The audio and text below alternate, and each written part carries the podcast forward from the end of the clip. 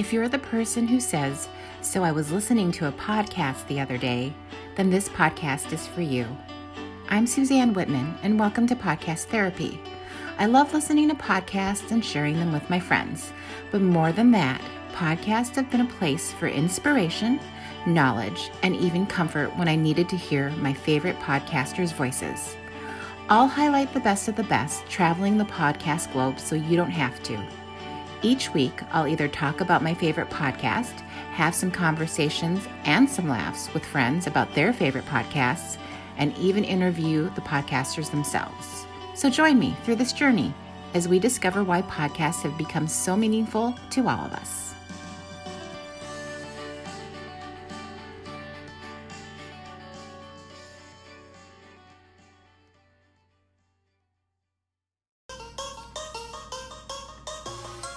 Join me today as I speak with my guest who studies entomology. Jillian talks about tarantulas, the break in the food supply chain, gender equity in the STEM industry, Hitler, and podcasts. Definitely a recipe for interesting. Stick around. Hey, Jillian. Hi. Good to see you. Yes, I'm so excited to be able to participate in this podcast. You know, even before we start to talk about the normal stuff, like I'm going to have you introduce yourself and all of that, is it true there's a rumor that you do you have a podcast? Yes, I actually have two podcasts. Oh my gosh. Okay, so don't let us forget. So let's start with uh, introduction you can say you don't have to well you have your last name there so it doesn't really matter. Um, say whatever you want to say about yourself and we'll go from there. Yeah actually my name is partially incorrect on the zoom thing because it's linked to my school account. Um, it's my legal name but i was wanting to change my name prior to covid but because of covid i never got around to it uh, but it's Jillian Salkarowski. So I do incorporate my Korean name into my last name uh, just because to me, my name is very important. I'm really proud of my heritage and I want people to know where I come from and understand my pride in being Korean American. That's awesome. So you're going to get right on that when you can, right? yes, uh, the hope is to get it legally changed before I start publishing papers so that it's not harder to find my literature. that would be great. So, okay, so people are probably already going, what does she do that she's, you know, going to do all this? So, tell us a little bit about what you do right now. Yeah, so currently I am a graduate student studying environmental science and policy. Um, I came into grad school knowing I would do something with spiders because that is what I did in my undergrad. I worked specifically with arthropods, which, for anyone who doesn't know, arthropods are any invertebrate with a jointed appendage. Uh, so that includes insects, arachnids, crustaceans, etc. So I guess I should backtrack a little bit into my undergrad career. I got started studying these animals because when I came into undergrad, my freshman year, my major was animal ecology. And I told myself, you have to get relevant experience from the get go. I really, really want to make sure I get ahead in my field, get all of my experience so that when time comes, I'm going to have this repertoire of skills I can pull from and widen my opportunities. And so I promised myself I would take the first job opportunity related to my field that I came across. And much to my own surprise, the first job opportunity was to work with the Iowa State University Insect Zoo.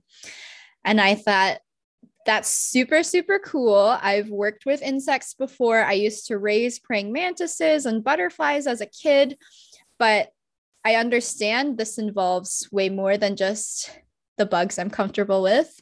So I was a little nervous and I was like, this is, I'm, I'm going to do it. I'm just going to go in for the interview and see what happens. And so I studied really hard for the interview actually, because they tell you they're going to quiz you on a bunch of stuff and see what you know. And so I went in. I had done all these flashcards about the different orders of insects and their families and different facts about them. And the interview was super neat because the point of the interview wasn't necessarily to see what you know, but to see if you were willing to learn more about the animals because it was something really niche that not a lot of people know about. And then, of course, it not only tested your willingness to learn, but also how comfortable were you handling the creatures and if you were willing to become more comfortable with them. So, part of my interview did involve holding a tarantula for the first time. I remember sweating and shaking and being like, I can feel my heart beating out of my chest, and I'm pretty sure the tarantula can tell. The tarantula is probably way more calm than I am right now, but it, she was super sweet best tarantula ever. I passed my interview and I worked with the insect zoo for about two years. Um, and I even took up the role of rearing room specialist, which means I was the head of the staff and I was in charge of creating a bunch of different protocols or editing protocols around how we take care of our animals, what environment is the best for them, and also participating in breeding them and making sure we're getting new animals because most bugs don't live very long. So we want to keep our colonies or our different insects healthy and breeding so that we don't have to keep buying hundreds of dollars more worth of them. So that's where I got my start.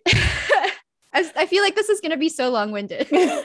so let me let me ask you this then. Uh, do you have any idea how many females are um, go into this? Is this something rare or is it just you know 50 50 you know men and women go into this? My experience my personal experience is that it's about 50 50 actually. And my advisor too for my graduate school he also believes it's about 50 50 at this point. But he has made note that in the higher positions, especially in academia, like professors, it's largely men. So in terms of students, it's 50 50, but in regards to higher positions, it's majority male, which is interesting. Um, but we are facing an interesting turn in academia right now where people are really pushing for progressive movements and equality and equity. So I'm excited to see what academia looks like by the time I'm in the pool for hiring. where, where do you envision working once you so right now you're in the phd program did you say? I'm in a master's program master's applying program. for phds after. Okay so after you're done with your phd where do you envision that you will be and what will you be doing? My goal is to become a professor within the united states. I'd like to stay in the states because my mother wants to see her grandkids. But being a professor in what? I'm not totally sure. I would be happy, more than happy, to teach entomology, arachnology, invertebrate ecology.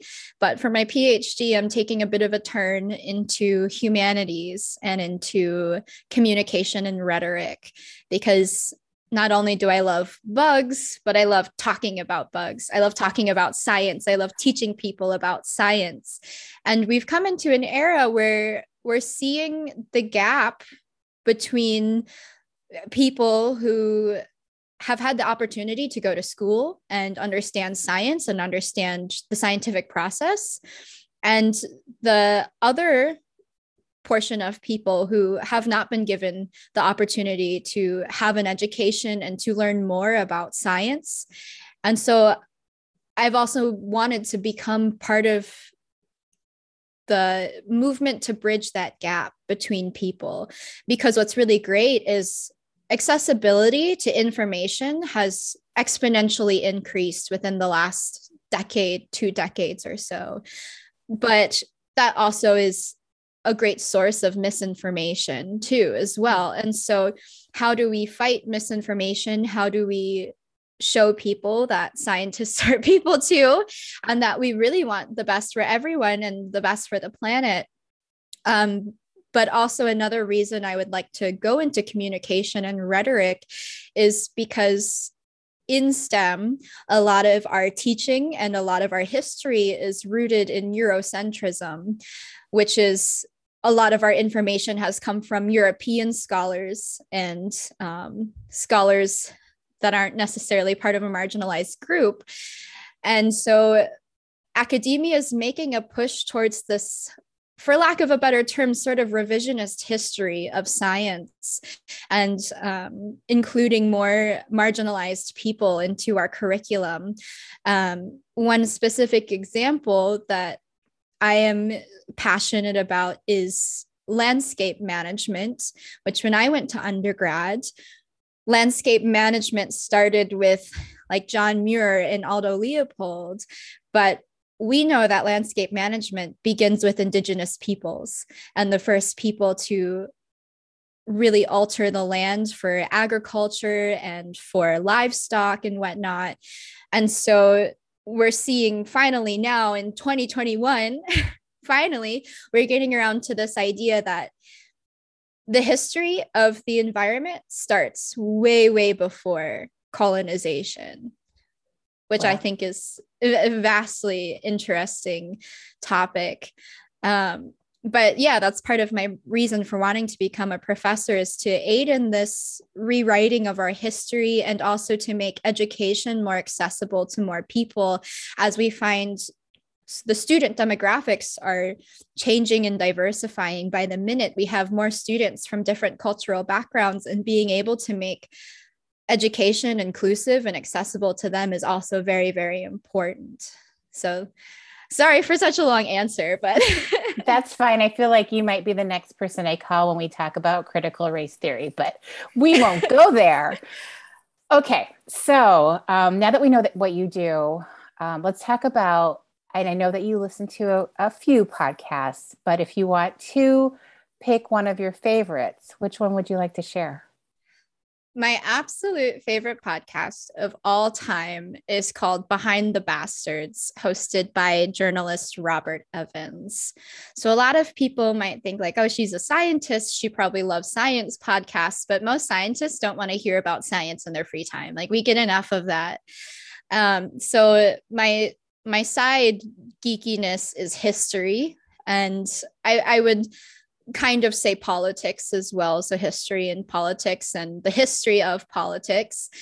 So, Behind the Bastards is a podcast about the worst people in history, which is very interesting. It, it doesn't highlight any like great necessarily positive achievements. It talks about some of the worst people and things to ever happen and how and why they happened. So, give us an example of one that uh, we might be familiar with as far as so, name of the person. Right. So there's a lot of episodes about Hitler. but it's but they cover things that you might not necessarily know about or to debunk some of the myths and misinformation that goes on about Hitler because Hitler is one of the most recognizable bad people in history. Right. And so, that being said, there's a lot of different information on him that may or may not be true. And so, Robert Evans, the host, really dives into the mytholo- the myths, the facts, and he's very very good at like citing sources and looking for literature that's objective versus subjective. I mean he's a journalist so that's his job and he understands how to properly research those things. So for example one of the latest episodes to come out was called hitler's drug problem. So there's this hilarious idea and it, and it is it is true he was on a lot of drugs but a lot of different sources will say different drugs like oh hitler was on a, a ton of meth and cocaine and all of this stuff but it actually was hitler was had a personal doctor who was basically testing all of these different drugs on him without telling him because Hitler found this doctor and the doctor was able to cure his flatulence problem temporarily. Yes, Hitler had a flatulence wow, like problem. Had no idea so much so that he would leave dinners to go relieve himself. Um, but because this doctor was able to do that, Hitler was like, Great, you're my doctor for life. I need you to keep making me feel not like I need to fart and also just keep me in good shape to lead Germany. And this doctor ended up being really close to Hitler, but Hitler had no idea that the doctor was testing different concoctions of drugs on him, which would include like sheep hormones, even, or something along those lines, like some sort of animal hormone or animal um, based product. So yes, Hitler was on drugs. No, it was not like meth and cocaine. It was constantly different cycles of different drugs. That is fascinating. So do you know that? so the host of this podcast he's he was a journalist. I mean, did he work for a newspaper? What how do we know this person? Robert Evans is still a journalist. Um, he from my understanding got a large portion of his career jumpstart from Cracked, which is like a humor based website, but also does journalism. And from there, he's moved into podcasting and he currently writes for Bellingcat. Okay. And what's really, oh, sorry. No, go ahead. Keep going. yeah. What's really neat about Robert Evans, and this kind of ties into my desire to fight misinformation, is Robert Evans um, does journalism and some research around misinformation, how it spreads, how does it affect our political spheres, how does it affect our communities, and what makes people vulnerable to misinformation, which I think is a really important aspect that Behind the Bastards often dives into as a podcast. You get these episodes per se about like cults, right? Some of like the worst abusive cults in history, but how did people join those cults? What in them made them want to join those cults? And then sometimes you think to yourself, well, would I have done that? Would I have joined this cult? Could I have been a vulnerable person in this situation? And it's not necessarily a bad thing if you say yes, it just helps you to recognize where we might fall victim to people who don't have our best interests in mind.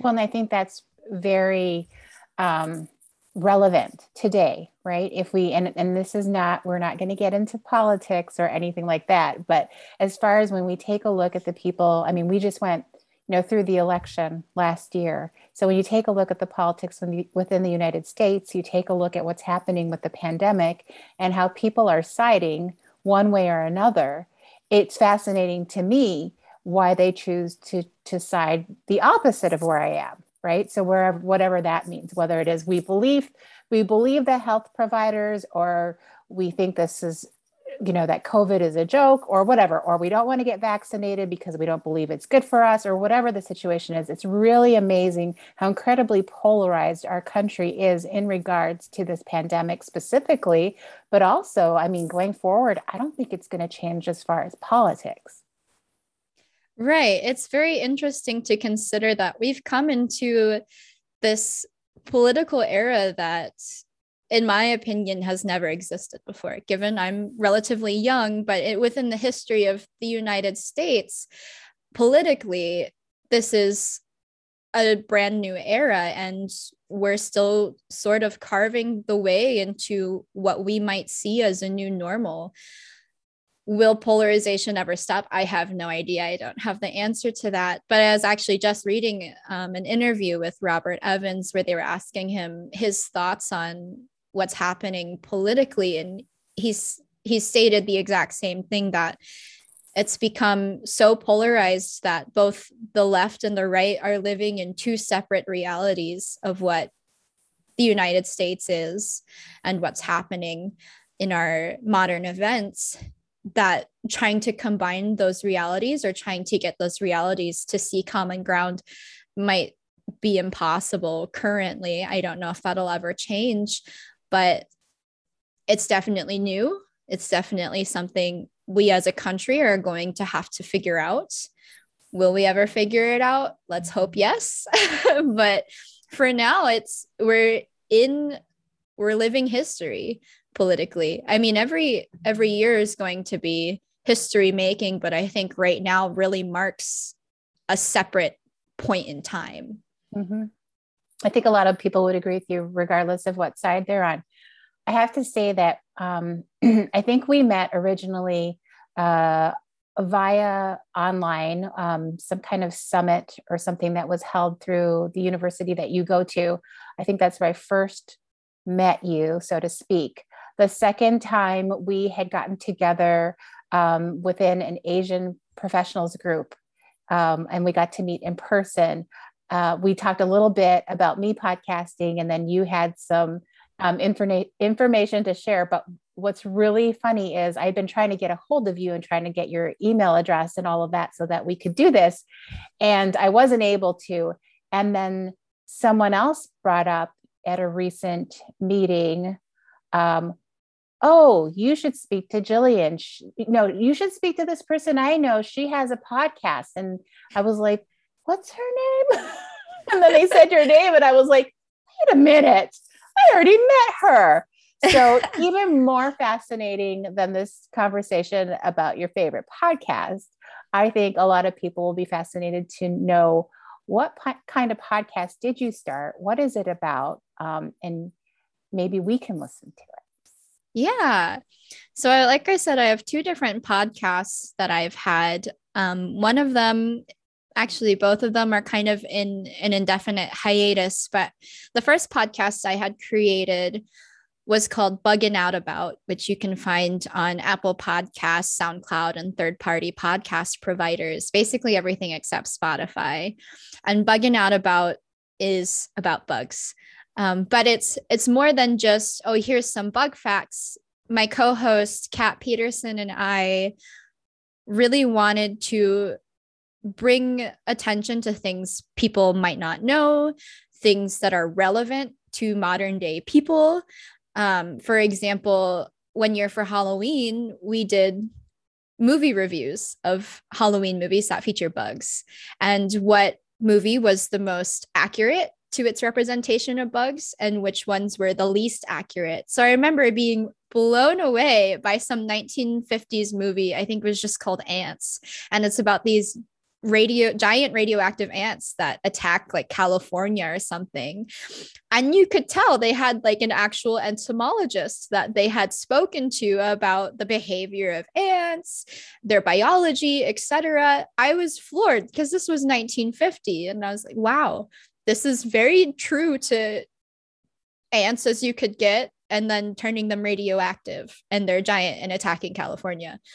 Um and then there's movies like oh gosh the first one that comes to mind is arachnophobia.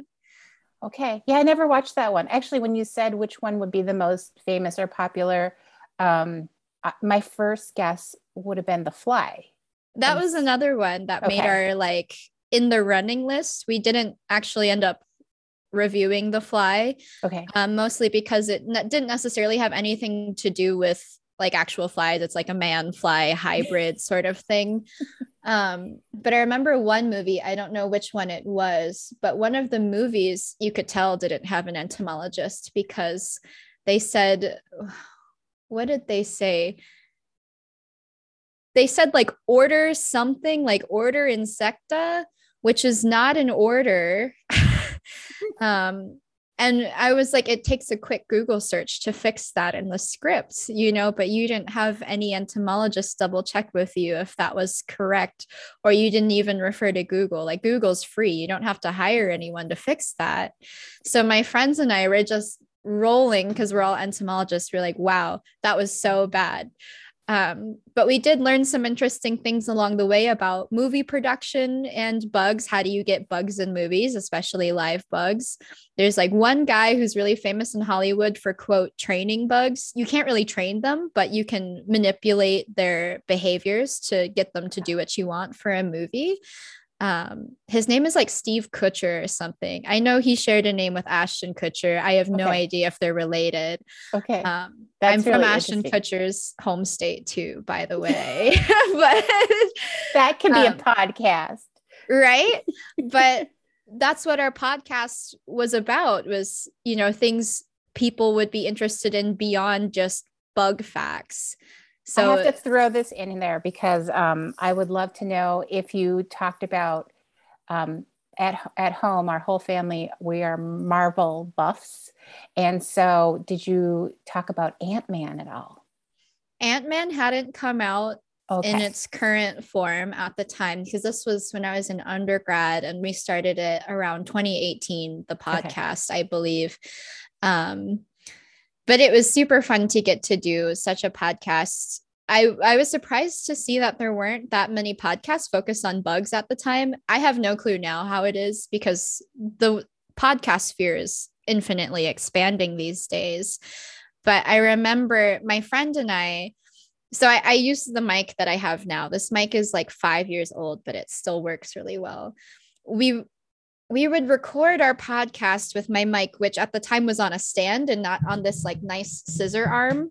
Mm-hmm. It was on a base stand, and we couldn't figure out a good setup to where we could both speak into a mic and it could hear us both in good audio quality because the technology just A, we didn't understand it, and B, it wasn't that like common knowledge these days or back then as it is now. So we'd set the mic stand on a giant cockroach bin in the middle of my bedroom because that was like the most level height thing we could find. And so it's just these two college girls who are really passionate about bugs, both like kissing the mic basically because I couldn't figure out mic technology. So we're like this close to the mic together. And you know, there's cockroaches like scuttering underneath the mic, but you couldn't hear it because this is a really nice mic. Um, but I remember someone I knew in college was like, Hey, I'm a podcast reviewer. Why don't I review your podcast? And I thought, Oh God, this is, he's just going to tear us apart. And he came back to me the next week and was like, Oh my gosh, you guys' audio was so professional. How do you do it? Be, like, do you have like a really nice setup? What do you guys do? I was like, we put a mic on top of cockroaches and we basically spit in each other's faces for an hour at a time. Um, and he that's was a great shocked. story. that's, that's, a great story. I love that. But you're on that podcast is on hi- hiatus. You said yes. Um, I because I graduated I am physically distant from my co-host. And also it's a lot of work to do that kind of you know set up that podcast because we do a lot of research for it. Mm-hmm. it takes a mm-hmm. lot of time. We don't get paid for it obviously because it's just something we wanted to do for fun. Um, so it is a huge time consumer and in the middle of writing a thesis sometimes things have to give. And so that podcast was one of them but i'm hoping to do at least one episode when i graduate about what i've been doing what my research is uh, and you know where we can go from there which currently my research is spider diversity on an endangered habitat type called alvar but that's another story you have a lot of stories to share. Okay, so your other podcast, which what is that called? My other podcast is called Call Me When You Get Home. It's a podcast by my mother and I. Uh, we wanted to be able to share our experience as a transracial family because I am adopted from Korea. Uh, I my entire family is Caucasian, besides my brother, as he is also adopted from Korea. I have met my birth family and I have a very good relationship with them. I'm very, very lucky in that regard. And growing up in a predominantly white area was something that my mother and I never discussed when I was a kid. And so it's all of the conversations my mom and I wish we had had when I was younger. We're having them now in real time and also talking about the current issues that face families that have people of color in them. There's currently only one episode, and it's basically just the background on my adoption, how my mom and I both feel about adoption. It also has my dad in it a little bit. Um, and it's not supposed to be about the transracial family experience. It's just our experience as a family. And for the next episode i'm hoping to record a conversation with my cousins michaela and neil who are a transracial family. My cousin michaela she comes from a caucasian family. My cousin neil is black and they both have um, children who have a mixed culture heritage. And so talking to them about what it's been like to raise kids who come from two different cultures how is it like to be an interracial couple? What challenges have they faced as a couple? How do they feel about challenges that their kids might face? You know as an asian person i have these questions myself because i don't have kids yet and so i'm really interested to hear what they have to say. Yes so again completely relevant to our times right now um, so I'll be excited to hear more on that. So you'll have to let me know if you keep doing episodes so that I can keep up with it. Anything else that you want to share before we close, as far as any other podcasts you would recommend? Um, another favorite of yours? Yeah, actually, Behind the Bastards does a lot of branching off series. Um, so, one of the current ones Behind the Bastards has that I'm really into is called It Could Happen Here. And so, the host, Robert Evans, has written a book about sort of a revolutionary, for lack of a better term, apocalyptic society, but it draws a lot of parallels to what's happening now in current times. And then so there's a reading of the book and then there's also episodes that surround it that come from different activists and organizations who have been active in their communities and within their personal lives to cope with the things that are happening in modern times. So, for example, in the first It Could Happen Here weekly mashup of episodes, they brought on a lot of like community gardeners or people who have focused on raising their own food because with the effects of climate change and with how the political sphere is playing out there might be a food shortage in the future for the average American. And so they're talking about what can you do if you face a food shortage? How can you grow your own food? What kinds of foods are best to grow in rural versus urban areas? What are good if you don't have a ton of money or if you do have a ton of money, which was super interesting um, one of the most recent ones focused on how to set up mutual aid in your community. So, how can you connect with those in your community to provide hot meals, to provide feminine products, to provide housing and clothes and all of that without having to necessarily have an exchange of money?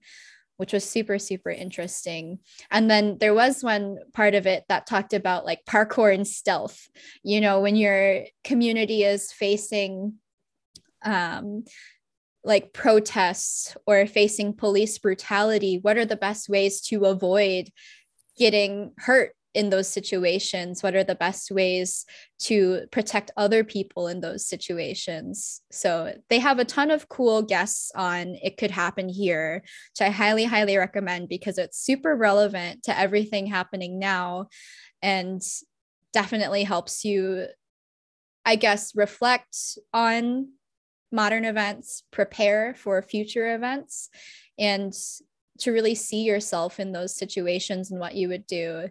In a joking manner, I like to tell people that I have prepped with the grad students to take over the nearest Amazon warehouse when society collapses. we have already split uh, split our positions in the Amazon warehouse commune. Who's going to be our muscle to keep those out of the commune? Who's going to be our hunters, our gatherers? Who's who's going to be the medical aid? You know. okay, so why Amazon? Why the warehouse that houses Amazon? Well, you know, in the eventual downfall of society, there's going to be a ton of stuff left over at Amazon. You know, we're going to find all sorts of goods that we can take advantage of. I'm completely joking, by the way. I know, I know. Um, I was going to say, why not Costco? Costco would be another good uh, commune outpost. I would definitely take over Costco as well but I would have to hire someone bigger than me to help fight off all of the other strangers. Uh, and I feel like we should be talking now zombie apocalypse and all of that because you're ready. You're getting ready. I mean, not to be bleak, but you know, studying environmental sciences for the last five, six years of my life, our outlook on climate change and resource consumption is not good. Mm-hmm. And we're already seeing that in different parts of the US. We're seeing the water shortages in the southern US and in especially California, and how they're having not only everyday people having to deal with water shortages, but what about the farmers who have to grow all the food and make a living off of growing food? They're also facing that water shortages, therefore leaving other people without food and not just, you know, the immediate location.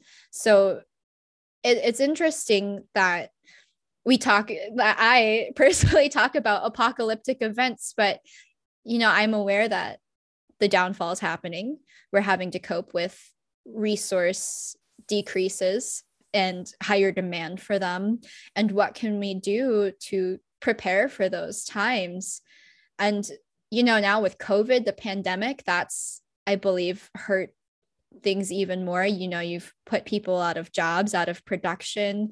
So consumer demand is at an all-time high but production is at an all-time low because you can't get the resources you need to create your own products and whatnot. So it's it's very interesting it's very bleak but you know it's it's better to be prepared and to settle in it now than to find that moment where you freak out later. Because as one of my mentors best put it the apocalypse doesn't come in one day it's mm. a slow burn into you know a descent.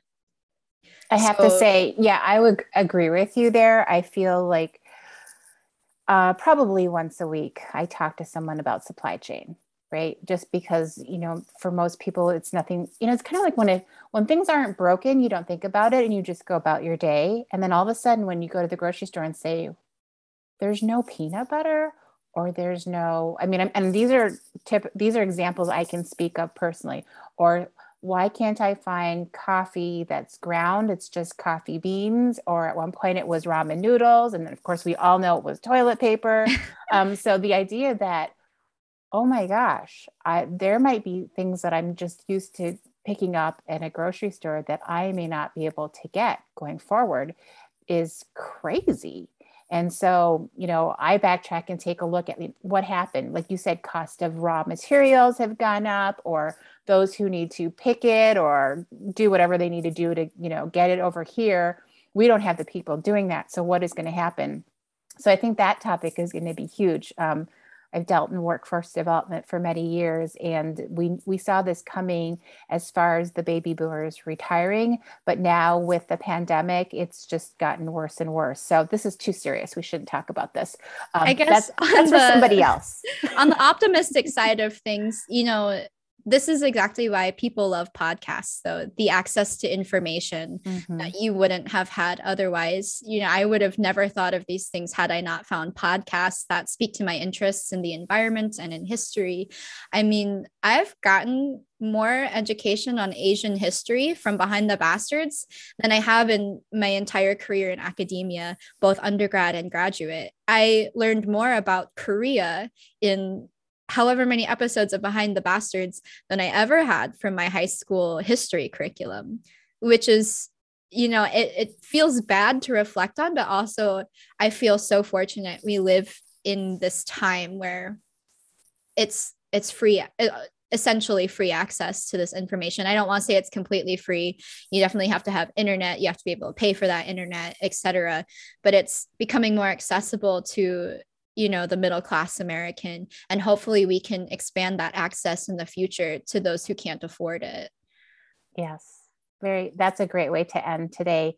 Jillian we could talk on and on about all sorts of things. Next time we'll just pick another topic and another podcast but so fascinating. So great to talk with you today um, thank you. And we'll make sure that everybody should, I should also tune in and see or listen to Behind the Bastards and see what I can learn because I, like you, have learned so much about a lot of different topics just by listening to podcasts. So I think um, even though there are a lot out there, not everything's covered yet. So there's still room for more, right? Who knows? You know, you might have to restart your bug st- series and then we could learn more about more movies and bugs and all of that But thank you for being here today. It was so good to talk to you. Yes, thank you for having me. I am so excited to see the future of podcasting. Take so, care. Yes, you too. Have a nice day, Suzanne. You too. Bye-bye. Bye. Thanks for listening. For details about this episode, check out the highlights on my Twitter feed. Follow me wherever you listen to podcasts. And if you like this show, please leave me a review on Apple Podcasts. I'm also on Instagram at suzanne.wittman. That's S U Z A N N E dot W I T T M A N. So feel free to DM me if you have questions. See you next week and make time for some podcast therapy.